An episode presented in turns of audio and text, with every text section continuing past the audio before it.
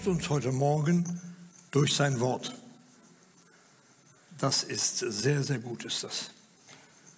Wir wollen hören, was in dem Fall ich zu sagen habe.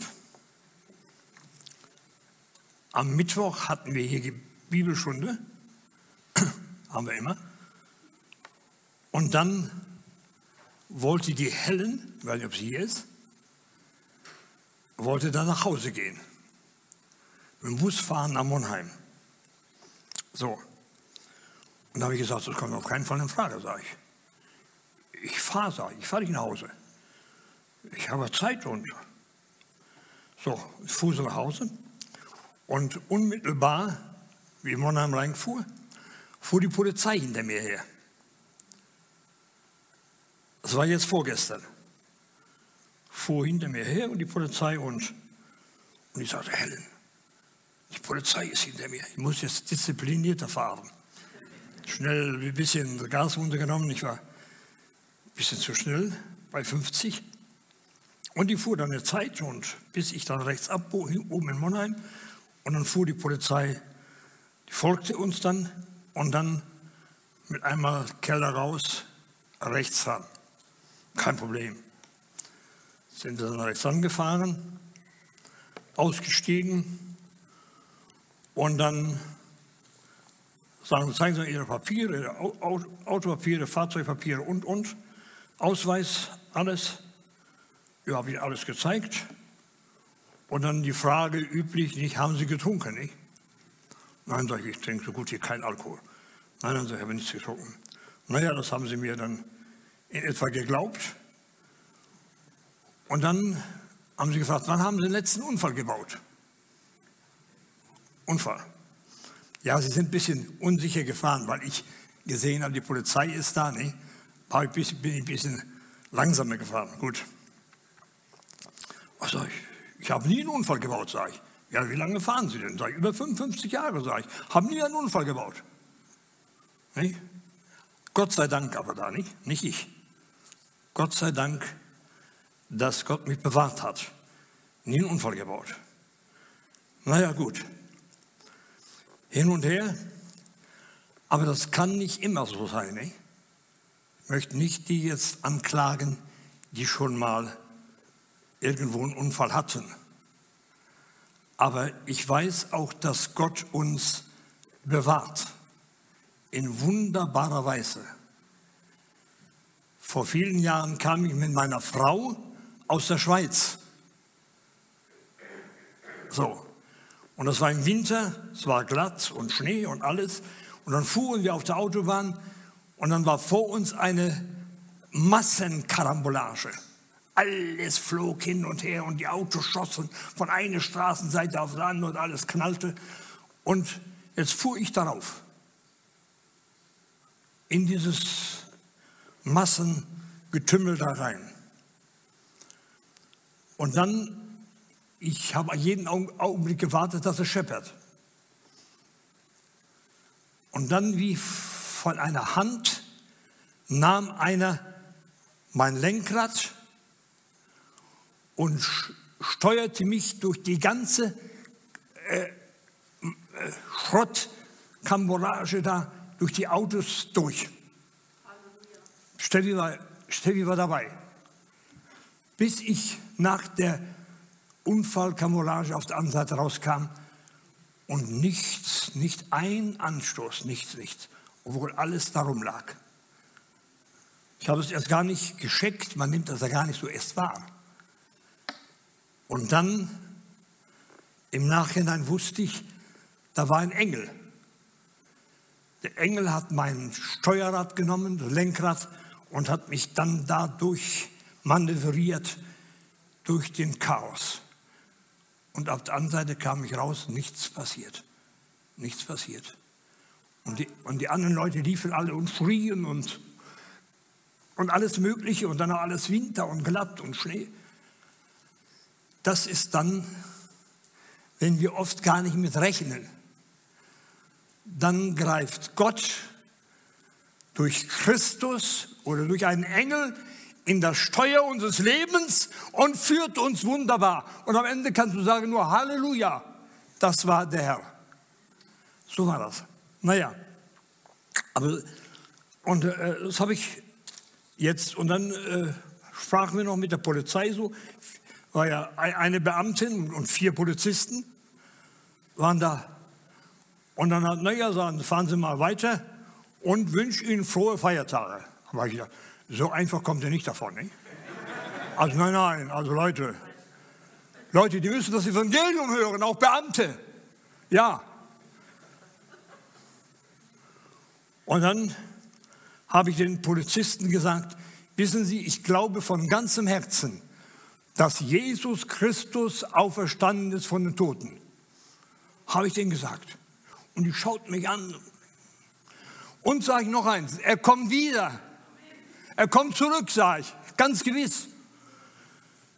Die haben gesagt, so einen, so einen alten Mann, der ist da daneben, den haben wir noch nie gehört, sowas.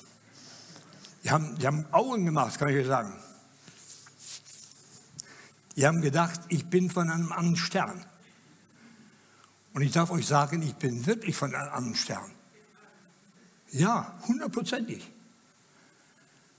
Der Jesus sagt zu Nikodemus, wer von der Erde ist, der, wie heißt es? Der redet von der Erde. Lies einmal Johannes 3. Und der vom Himmel ist, der redet vom Himmel. Ich bin auch einem anderen Stern. Ich bin wiedergeboren. Nicht aus vergänglichem Samen, sondern aus unvergänglichem Samen, aus dem lebendigen Wort Gottes, das ewig bleibt. Wunderbar ist das. Naja, die haben mich dann fahren lassen. Was wollten die auch mit mir machen? Die wollten nicht länger noch eine Predigt sich hören. Nicht? Aber ich möchte uns sagen, ihr lieben Freunde, auch die, die zugeschaltet sind von zu Hause, auswärts, möchte Sie gleicherweise ganz herzlich grüßen. Wo immer wir die Gelegenheit haben, redet von Jesus reden wir viel von dem Herrn Jesus.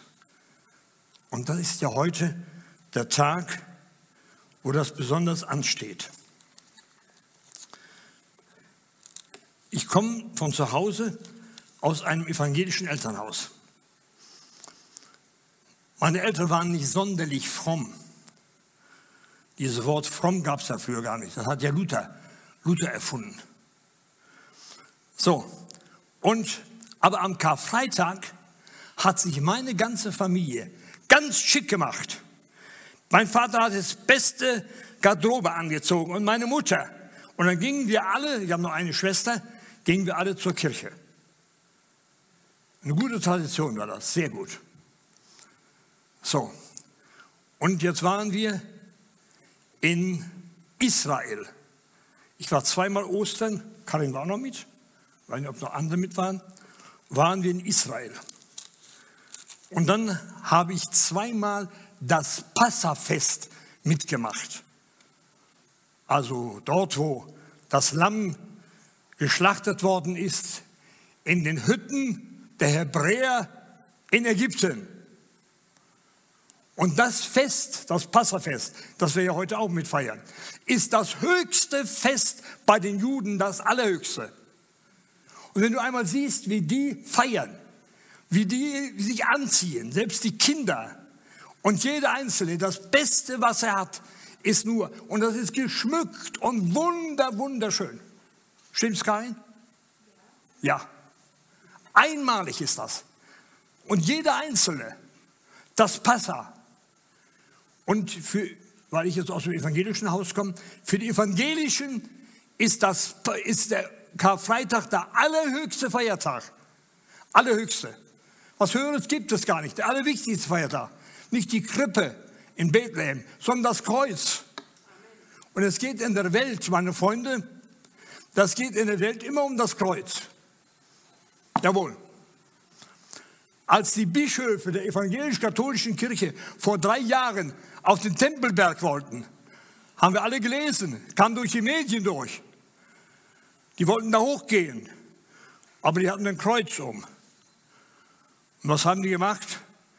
Die Moslems haben gesagt, ihr kommt nicht auf den Tempelberg, da oben, seitdem ihr legt das Kreuz ab. Ihr hängt das Kreuz ab. Und diese Kirchenfürsten nahmen das Kreuz runter und haben sich geschämt des Kreuzes Jesu und sind ohne das Kreuz draufgegangen. Eine Verhöhnung. Ich schäme mich des Evangeliums von Jesus Christus nicht, denn ich weiß, es ist eine Kraft Gottes, die jeden errettet, der daran glaubt. Amen. Jawohl. Schämen wir uns nicht des Evangeliums. Nein. Gott hat geopfert. Das war für mich schon viele, viele Jahre bewusst. Karfreitag heißt, die Juden haben ja geopfert. Nicht nur die Juden, alle Religionen. Alle haben geopfert. Ihr ganzes Dasein und ihr Götzendienst und Religionen bestand alles nur durch Opfern.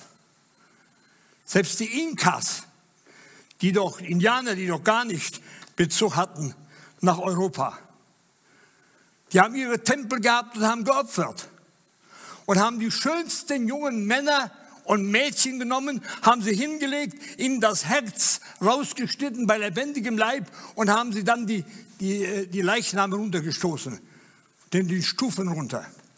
Warum? Sie waren unser Gott, will ein Opfer sehen. Wir können Gott nur versöhnen durch Blut. Das ist in allen Religionen so gewesen. Furchtbar.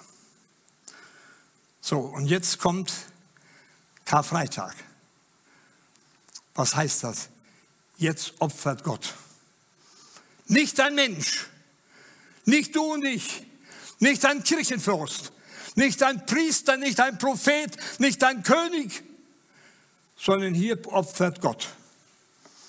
Boah, als ich das erkannt habe und Johannes, der, der Täufer am Jordan, als er da taufte, nicht, er taufte zur Buße, zum Johannes, Masse von Menschen umgeben, dort am Jordan. Und dann tauft dieser Johannes zur Buße und predigt die Buße mit kräftigen Worten. Und als Johannes so in seiner Predigt war, in der Masse der Menschen, sieht er dort einen Mann kommen. Und dann vergisst dieser Johannes, der Täufer, alles. Er vergisst alles und schreit in die Menge, schaut nicht mich an, schaut ihn an. Das ist das Lamm Gottes. Fantastisch. Gottes Lamm.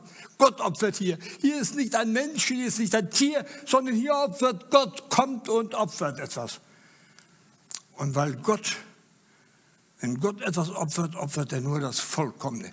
Mein Opfer ist genauso schräg und so fehlbar, wie ich auch bin, weil ich ein sündiger Mensch bin. Ich kann Gott kein vollkommenes Opfer bringen. Aber hier kommt Gott und opfert seinen einzig geborenen Sohn. Und das hat Johannes der Täufer gesehen und schreit, das ist Gottes Lamm. Hier kommt Gott und das ist sein Lamm, sein einzig geborener Sohn.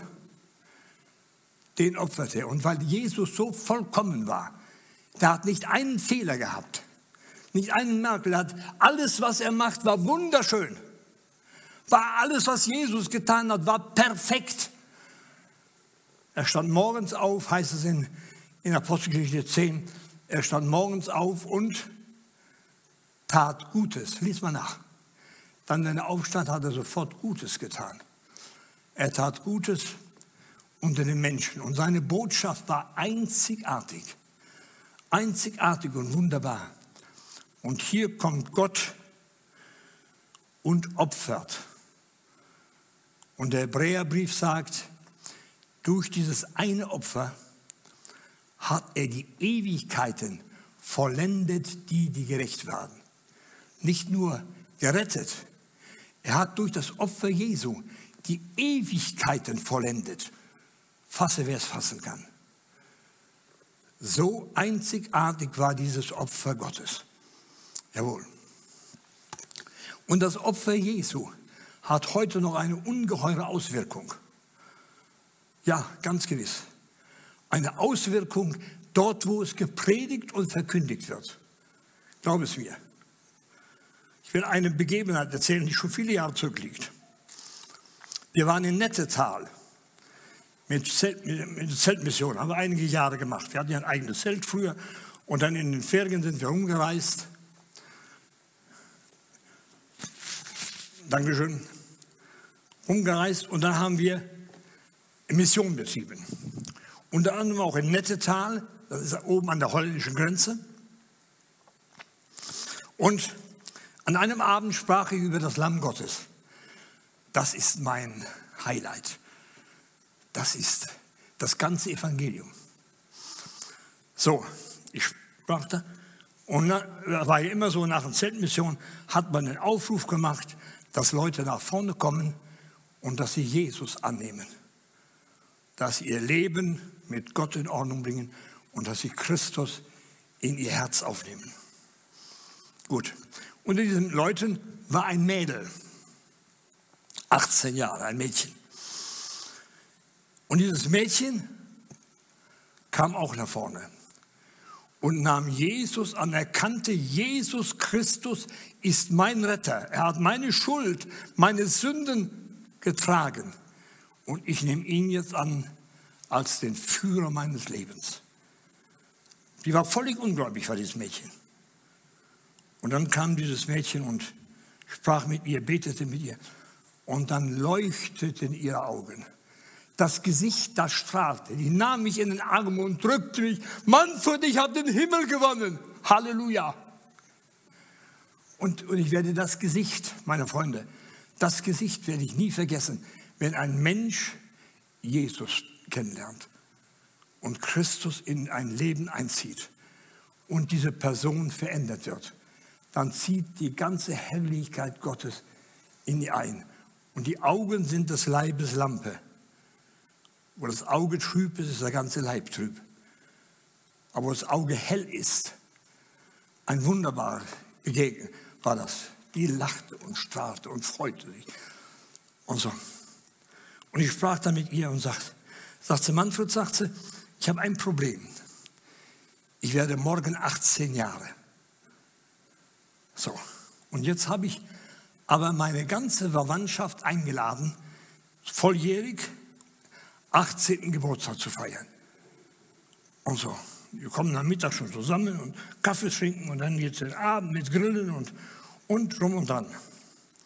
Und sagt sie, ich möchte gerne, dass meine ganze Geburtstagsgesellschaft zu, in kommt.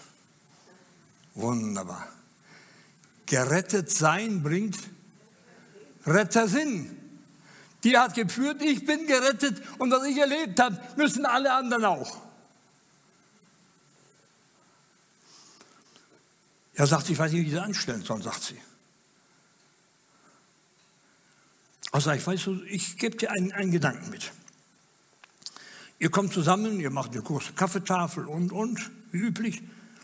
Und dann hast du Geburtstag zu 18 Jahren und sagst, jetzt habe ich einen Geburtstagswunsch an euch alle. Kannst du machen, nicht? Ja, du, du hast doch Geburtstag. Sagt sie, bitte kommt alle hier anderthalb Stunden mit in das Missionszelt. Da steht da in Nettetal. Heute Abend. Und was meint ihr?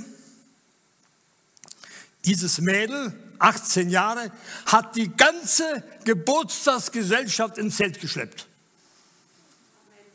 Weißt du, wie, eine, wie die Frau am Jakobsbrunnen wenn du entsinnen kannst. Johannes 4, die Samariterin dort, als sie Jesus begegnete an diesem Jakobsbrunnen und sie ein neuer Mensch wurde, dann hat sie die ganze Stadt zu Jesus gebracht in Samaria. Die ganze Stadt sicher. Die kam und hörte Jesus. Und dann haben sie gesagt, jetzt glauben wir nicht mehr um deinetwillen, sondern wir selbst haben gesehen und erkannt. Und da haben sie Jesus gehört. Aber das war in sicher in, in Galiläa. Nein, nicht in Galiläa, Samaria. Samaria, entschuldigt. So. Und dann brachte die Dame oder das Mädel, brachte ihre ganze Hochzeit, ich weiß, wie heute noch, die saßen hier zur rechten Seite, unten saßen die alle und hörten zu. Manche schliefen und manche murmelten und naja, es ist aber gut so. Soll auch sein.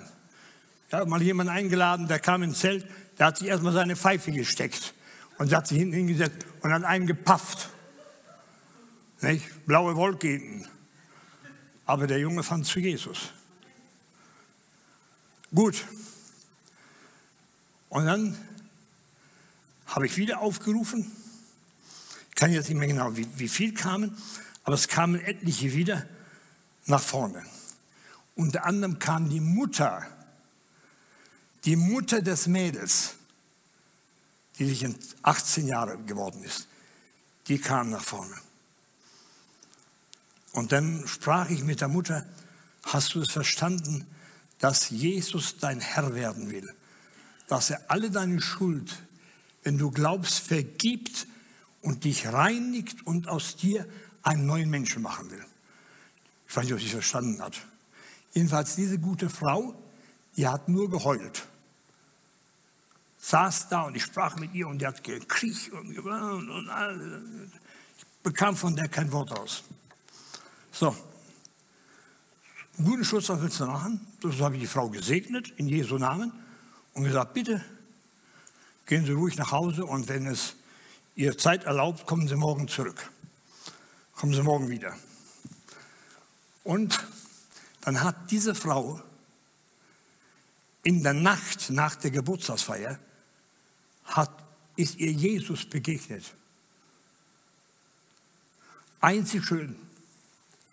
Das hat sie dann uns erzählt. Ich lag da, ich habe Geburtstag gefeiert, aber ich konnte ja die Stunden nicht vergessen, was Sie da gepredigt haben. Und ich habe die Veränderung meines Mädels gesehen. Mein Mädchen ist ein völlig neues Mädchen. Und dann ist ihr Jesus begegnet. Ist Gott nicht gut? Wunderbar, wunderbar. Gut. Dieses Mädchen, diese Frau ist dann am nächsten Tag wir waren noch einige Tage da, ich glaube eine Woche noch, ist sie jeden Tag auf die Straße gekommen mit uns, hat evangelisiert und hat von Jesus gepredigt. Die kannte keine Bibelstelle. Die kannte den Namen Jesus war alles. Aber die hat erzählt, was Gott an ihr getan hat. Wunderbar. Und dann sagt sie, ich habe an dem Tag mein Auto gewaschen, sagt sie. Und als ich mein Auto gewaschen habe, habe ich festgestellt, ich rauche ja gar nicht mehr. Sie war eine Kettenraucherin. Aufgrund ihres Rauchens hatte sie Herzprobleme und musste ständig Medikamente nehmen. Sagt, ich habe alles vergessen. Ich habe meine Medikamente vergessen. Ich habe alles vergessen und ich habe meine Zigaretten vergessen. Ich rauche nicht mehr. Und so hat sie uns Zeugnis gegeben. Meine Frau war ja dabei die ganze Woche, ich denke eine Woche war es noch etwa, eine Woche lang ging sie mit uns auf die Straße mit dem Megafon. Hat diese Dame gepredigt, die gar nichts von Jesus wusste. Aber sie hat ihr Zeugnis und durch das Erlebnis, was sie erlebt hat mit ihrer Tochter, wie einzig verändert ihre Tochter war. Und es war ein einfacher Segen. Das Zelt hat sich von Abend zu Abend gefüllt. Und die Leute wollten sie hören, die Frau, was Gott durch die Kraft des Heiligen Geistes in ihrem Leben bewirkt hat. Wunderschön. Freunde, wir brauchen Jesus. Amen. Ich sage es jedem, nimm in deine Situation, Isi hat heute Morgen gesagt, sei sie noch so nicht schlimm, sei sie noch so hoffnungslos, wenn du depressiv bist, deine Familie kaputt ist, deine Ehe zerstört ist, nimm Jesus rein. Jesus muss der Erste sein. Dann funktioniert es wieder. Dann wird, wird Licht in dein Leben hineinkommen. Aber wenn du selbst alles meistern willst und du bist der Meister des Lebens, dann wirst du sehen, was für ein Chaos du hinterlässt oft. Aber wenn du den Herrn Jesus reinnimmst in deinen Alltag, wunderbar ist das, dann wird er alles neu machen und er offenbart dir dann seine wunderbare Gnade. Der Jesus ist einzig wunderbar, ganz herrlich. Wenn ich die Bibel lese, ganz besonders das Neue Testament, aber auch das Alte Testament, wird er ja oft vorschattiert. Dann kannst du sehen, wie großartig der Herr Jesus ist. Wunderbar. Er ist für uns am Kreuz von Golgatha gestorben. Wir haben das Abendmahl hier ausgeteilt. Du hast uns erzählt von, dem, von Jesaja 53, wie er dort gekreuzigt worden ist, geschlachtet worden ist. Das Lamm, das geschlachtet ist. Er, der Herr Jesus. Jetzt sind ja, habe ich gesagt, davor alle möglichen Tiere umgekommen. Man hat hunderttausende Tiere geopfert, hin und her, her und hin. Und jetzt meine Frage, warum hat man all diese Tiere nicht geschlagen und gegeißelt? Man hätte doch die Tiere, das Lamm quälen können, hätte schlagen können und weiß ich, ihm die, die, die, die Wolle ausrupfen und ihn treten können. Und ihm, ihm, ihm irgendwie, keinem Opfertier hat man das getan, aber nur Jesus. Jesus, der geopfert worden ist, ist vorher zerschlagen worden, gekrönt worden, mit der Faust ins Gesicht, getreten worden, gegeißelt. Weißt du, was eine Geißel ist? Das sind so, so, so, so, so Haken, die an einer Stange sind, eine römische Geißel. Und dann hat man auf den Menschen, der da war, auf den Delinquenten eingeschlagen und die Haken, die sich ins Fleisch gerissen haben, die hat man rausgezogen und alles blutete. Im, im, äh, im Psalm steht, die Flüger haben meinen Rücken durchflügt. Mein Rücken sah aus wie ein Flugfeld. Alles von Schmerzen und Leid und Wunden. Und da haben wir gehört, von in, in diesen Wunden sind wir geheilt. Ich nehme es an. Ich nehme es an. Das heißt nicht, dass ich irgendwann mal sterben muss. An was weiß ich nicht. So, aber zurzeit nehme ich es an und danke Gott für jede Hilfe und jede Genesung und jede Heilung. Das Opfer Jesu, das musst du dir einmal, einmal anschauen. Der Apostel Paulus habe ich heute Morgen gelesen, kam nach Korinth, eine Stadt in Griechenland. Die Griechen waren eine höchst, äh, eine, eine Nation mit einer hohen Kultur. Alles Mögliche, du kannst dir das gar nicht vorstellen. Die Weisheit, Wissenschaft, äh, Philosophie, Architektur. Die Römer haben die Architektur von den Griechen übernommen. Alles Mögliche. Ein hochintelligentes und studiertes Volk. Und, und Paulus war genauso. Paulus konnte viele Sprachen. Er konnte sich mit allen, mit, selbst mit den Philosophen in Athen, konnte er diskutieren. Und dann kommt dieser Paulus nach Korinth und sagt, ich kam nicht mit Worten menschlicher Weisheit, mit meiner Intelligenz, mit meinem Wissen, dass ich etwas wüsste unter euch. Und sagte, ich weiß nichts unter euch als alleine Jesus und den als gekreuzigten. Den Juden ein Ärgernis. Die Juden haben sich geärgert. Und den Griechen eine Torheit. Torheit ist Dummheit, ist das. Was willst du mit dem Gott uns hier erzählen, der da am Kreuz elendig gestorben ist? aufgehängt worden ist, zerrissen worden ist. Was willst du, das willst du der Gott sein? Und sagt Paulus, ich wusste nichts als Jesus und den als gekreuzigten. Den Juden ein Ärgernis, weil sie ja von Pilatus verlangt haben, dass er gekreuzigt worden wäre. Den Griechen eine Torheit, die Griechen eine Dummheit, die haben sie am Kopf gefasst. Was ist das für eine Dummheit? Aber denen, die gerettet werden, ist es eine Kraft Gottes. Und er sagt, meine Predigt war nicht in vernünftigen Worten menschlicher Weisheit, dass ich euch das sagen würde. Nein, meine Predigt war in Beweisung des Heiligen Geistes und der Kraft. Wo immer dieser gekreuzigte Christus, der auferstandene, wo immer er verkündigt wird, da geschehen Wunder. Auch wenn hier das Evangelium verkündigt wird, dann darfst du davon ausgehen, dass die Kraft des Evangeliums, das Wort des Gottes auf die Menschen übergeht und dass Menschen verändert werden, dass sie gesund werden, dass sie aus ihrer Depression herauskommen. weiß ich, was es ist. Wie viele weinen draußen? Wie viele sind einsam? Wie viele wissen nicht ein noch aus? Auch jetzt in dieser Pandemie. Das ist oft eine Not. Da kenne ich Mütter, die haben Kinder zu Hause. Die Mütter müssen den ganzen Tag schaffen gehen. Und die Kinder sitzen alleine zu Hause. Und, und, und dann kommt die Mutter nach Hause, gestresst, und die muss jetzt mit den Kindern da ihre Schularbeiten nachholen, versuchen nachzuholen. Und, und, und die haben keine Nerven. Da sind Leute in der Pandemie, die sind arbeitslos geworden. Die wissen nicht mehr, wie es weitergeht. Die können ihre Miete nicht mehr bezahlen. Kennst du das? Wie viele Tränen da weinen? So und so viele Leute begehen Selbstmord. Ich möchte sagen, dass auch immer deine Not ist, nimm Jesus in dein Leben. Nimm den Herrn Jesus in deinem Leben auf. Du wirst sehen, dass dein Leben Gewinn bringt. Ohne Jesus Verlust. Mit dem Herrn Jesus Gewinn. Ich schenke schon mal den Kindern eine Tafel Schokolade.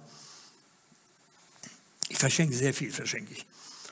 Und dann habe ich noch nie erlebt, dass ein Kind die Schokolade aufgerissen hat, die Verpackung gefressen hat und die Schokolade weggeschmissen hat. Hast du schon mal gesehen? Das machen wir, wenn wir nicht Jesus annehmen. Wir essen nur die Verpackung,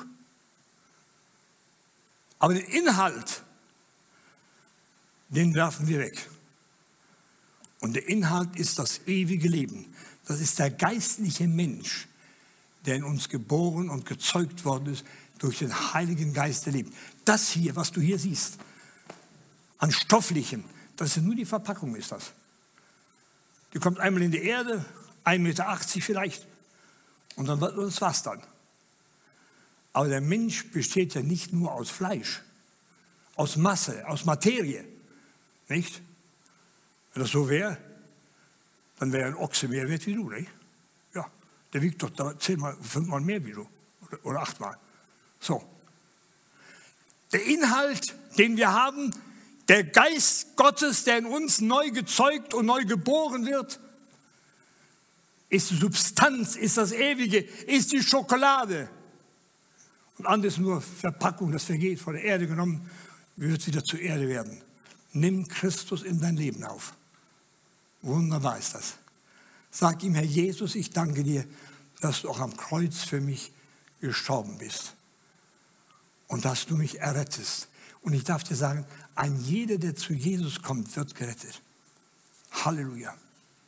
Ich möchte mit einem Gedanken nur noch schließen und möchte die zwei Schächer am Kreuz erwähnen, die dort auf Golgatha, bin oft dort gewesen, auf Golgatha, wo Jesus gekreuzt ist, ist heute ein muslimischer Friedhof. So, aber darunter dann, darunter ist dann ein riesengroßer Garten und die Engländer haben vor 200 Jahren nachgeforscht und nachgerechnet und, und alles Mögliche und sagten, hier muss das Grab Jesu sein. Und die haben danach gebuddelt, alles Mögliche, tief und haben tatsächlich einen großen Garten gefunden und haben ein Felsengrab gefunden. Und nehmen es an, dass dies das Felsengrab war, in dem Jesus gelegen hat. Und dann kannst du reingehen in dieses Felsengrab und kannst das anschauen in mehrere Gruften, wo die Leichname gelegen haben. Ich bin reingegangen, da ist so ein Gitter vor. Ich habe angefasst und habe an, mich angefasst und habe laut gebetet in diesem Grab. Ganz laut. Und dann kam noch ein junger Mann rein. Und dieser junge Mann sprach Englisch. Und dann hat er mich beten sehen und dann hat er auch seine Hände hochgehoben und hat dort in dem Grab ganz laut gebetet. Und dann kam dieser junge Mann und legte seine, seine Arme über meine, über meine Schulter. Und dann haben wir beide gebetet und haben uns beide gesegnet. Dort im Felsengrab Jesu. Einmalig schön. Das ist etwas innerlich geht das, weißt du? Wir haben uns nie gekannt. Aber wir spürten dass da ein Geist ist, dass da eine Energie, eine ganz besondere Kraft dort war. Wunderbar. Da hingen die beiden Männer links und rechts neben dem Herrn Jesus am Kreuz. Und beide spotten. Wenn du Gottes Sohn bist, dann steig doch herüber. Was willst du denn hier? So. Und dann geschieht etwas, einer sieht ein, als er beobachtet den Herrn Jesus, wie der Herr Jesus für seine Peiniger, die ihn gekreuzigt haben, die ihn verflucht haben, die ihn gesteinigt haben, die nicht gesteinigt haben, die gegeißelt haben, die ihn getreten haben. Für diese Leute unterm Kreuz steht er und er hängt am Kreuz und betet für seine Feinde. Kannst du das verstehen? Ist nicht menschlich, das ist göttlich. Betet dort für seine Feinde. Und das hat der eine mitgekriegt, der eine, der eine Schächer. Weiß nicht, was das war. War es Kapitalverbrecher, war es ein Mörder oder, oder Spion, was immer es gewesen ist, den die Römer dort gekreuzigt haben. Das hat er mitgehört. Und dann schlug er in sein Herz und sagte, wir empfangen, was unsere Taten wert sind. Aber dieser hier in der Mitte da, der hat nichts Ungerechtes, nichts Übles getan. Und dann sagt dieser Schächer am Kreuz, Herr, gedenke an mich, wenn du in ein Reich kommst. Ich habe immer gefragt, wie kann das sein, dass dieser sterbende Schächer dort, dass er erkennt, dass Jesus ein Reich hat. Hast du noch nicht mal erkannt. Ein Reich hat und betet dazu. Und jetzt kommt das Größte. Jesus in seiner Sterbensangst und Not, in seinen Schmerzen hingesunken, schreit, mein Gott, mein Gott, warum hast du mich verlassen? Und dann ist Jesus da und rettet diesen Verbrecher. Kannst du das verstehen? Das sind Herzenssachen, das kann man im Verstand nicht verstehen. Aber Jesus vergisst sich selbst und seinen Tod und seine Schmerzen, um nur einen Verbrecher zu retten. Boah. Als ich das gescheckt habe, habe ich gesagt, wie groß bist du? Wie unendlich ist deine Liebe, wenn du hier einen Verbrecher errettest und du selbst stirbst dort. Und ich kann dir sagen, er liebt dich auch, grenzenlos. Und möchte auch, dass du gerettet wirst und ewiges Leben bekommst. Denke an mich, wenn du in ein Reich kommst. Und Jesus errettet diesen Verbrecher dort. Wunderbar. Ich komme zum Schluss könnte bis morgen früh weitermachen. Und dann kommt der Herr Jesus in die Himmel der Himmel hinein, vor allen Engeln und vor Gott seinen Vater. Und was bringt er als erstes mit? Den Halunken da, den Verbrecher am Kreuz. Ich hatte einen edlen Mann mitgenommen. Ich hatte einen Fürsten mitgenommen. Ich hatte irgendeinen, weiß ich, mit, mit einem großen Titel mitgenommen, hätte ich. Und Gott präsentiert. Vielleicht ein König, ein Kaiser oder irgendeinen Fürsten. Aber Jesus Christus präsentiert Gott einen Verbrecher. Das ist die erste Frucht, die also vom Kreuz von Golgatha, sein erstes Liebeserzeugnis ist dieser Verbrecher. Und hier sagt er, mein Vater im Himmel, das ist, was ich mitbringe. Diesen Mörder hier, diesen Spitzbuben hier, der gehängt worden ist. Kannst du sehen, wie groß die Liebe Gottes ist? Kannst du sie fassen? Ich staune die nie zu begreifende Liebe an. Die kannst du nicht begreifen. Und dann präsentiert er Gott, der Erste, der nach der Kreuzigung, nach dem Opfer in die Himmel der Himmel aufgeht, ist solch ein Halunke. Boah, was haben wir für Chancen, ja? Was haben wir für Chancen? Und dann heißt es in der Bibel, sagt der Herr Jesus, es wird Freude sein im Himmel über einen Sünder, der Buße tut. Dann kann der ganze Himmel, die ganze Engelswelt, die stand Spalier und hat gejubelt und gefreut über einen Sünder, der Buße tut, so heißt es. Und das war der, der Spitzbub, der Verbrecher am Kreuz. Weißt du, wenn du das verstehst, wenn das in dein Herz hineinkommt, dann kapitulierst du. Sagst, mein Gott, ich kann nicht mehr. Ich staune die nie zu begreifende Liebe an. Das ist mir zu hoch.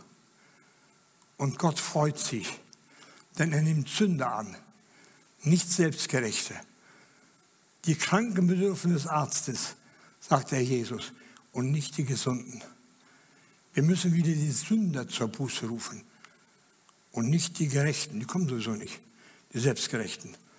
Aber die, die zerschlagen sind in ihrem Herzen, die nimmt der Herr Jesus an und erhebt nicht den moralischen Zeigefinger und sagt, warum hast du das getan, warum hast du fünf Männer gehabt, warum hast du das und das ausgefressen. Nein, er offenbart sich ihnen, zeigt sich ihnen und nimmt sie auf und nimmt sie an. Wunderbar. Wenn ich darüber nachdenke, manchmal nachts, dann, dann stellt sich in mir alles. Ich habe diese Nacht, weißt du, was ich gesagt habe, über Nikolaus Graf von Zinzendorf. Du einmal den Namen gehört? Die größte Mission, Arbeit, die in Deutschland und Europa war. Der Mann. Hier in Düsseldorf stand er vor einem Bild. Jesus am Kreuz. Und dann steht dieser Graf, der Jura studiert hat und sein Vater hat ihm eine Europareise geschenkt, vor fast 300 Jahren. Dann steht er dort in einem Museum in Düsseldorf und schaut sich das Bild dieses Gekreuzigten an. Wie gefesselt steht er da, wie gebannt. Und unter diesem Bild heißt es, das habe ich für dich getan. Was tust du für mich? Ich habe heute die Nacht mal darüber nachgedacht. Dann ist dieser Mann hat dann Buße getan, auf seine Knie gefallen, hat Jesus sein Leben gegeben und hat gesagt, diese Botschaft des Gekreuzigten, des Geretteten, muss die ganze Welt hören. Und dann hat er vor 300 oder noch keine 300 Jahren, hat er eine Missionsgesellschaft gegründet und hat Missionare wohin geschickt?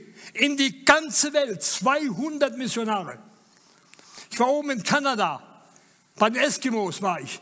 Auch da sind Brüdergemeinden von Zinsendorf. Ob du unten nach, nach, nach, nach Chile gehst, Kontinent ganz runter. Chile, Argentinien. Dann hat er Asien. Und wenn je einer rausgegangen ist von der Mission, dann hat er demjenigen ein Lied geschrieben oder ein Gedicht der Graf von Zinzendorf, der Jurist, der Superjurist. In der Nähe von Dresden kam er. Wunderbar. Wunderbar. Das hat mein, mein Herz diese Nacht so bewegt. Was hat dieser Mann erreicht? Auch die Methodisten durch, durch John Wesley nee, sind auch von, von, von, von Zinzendorf gekommen. Zinzendorf hat die ganze Welt missioniert und erreicht. Wunderbar, wunderbar. Und er hat die Leute so begeistert für Jesus. Die Männer und Missionare gingen raus aufs Missionsfeld. Und die, oft kamen sie gar nicht wieder, sind da gestorben. Nach sechs Jahren bekamen sie den ersten Heimaturlaub, haben sie ihre Familie wieder gesehen. Was machen wir uns das bequem und sagen, wir haben viel getan für Jesus? Mein Freund, ich habe gar nichts getan. Null und nichts. Das haben diese Männer und diese Frauen, haben hier Kirchen gebaut aus Holz, haben sie mit dem Schiff nach zur Nordsee und haben sie rüber geschifft nach Toronto dort, nach Vancouver. Fantastisch, fantastisch. Haben gebetet und gebetet und gebetet und gebetet. 100 Jahre lang, Tag und Nacht. Jawohl die Welt verändert. Warum denn? Weil Zinzendorf Jesus sah, den Gekreuzigten. Ist all mein Ruhm. Paulus sagt aber nicht zu rühmen, als alleine Jesus und den als Gekreuzigten. Halleluja. Herr Jesus, auch ich persönlich habe nichts zu rühmen. All mein Ruhm auch dir gegenüber ist mangelhaft. Auch alles, was ich erzählt habe heute Morgen und gepredigt habe, ist Herr Jesus so, so wenig. von dem, was die Fülle deiner Liebe und die grenzenlose Gnade ausmacht. Herr Jesus, du bist am Kreuz für uns gestorben. Halleluja. Die Sonne hat sich verdunkelt. Die Erde hat gebebt, weil Gott geopfert hat. Oh, ich danke dir für dieses Gottesopfer, das auch mein Herz erreicht hat.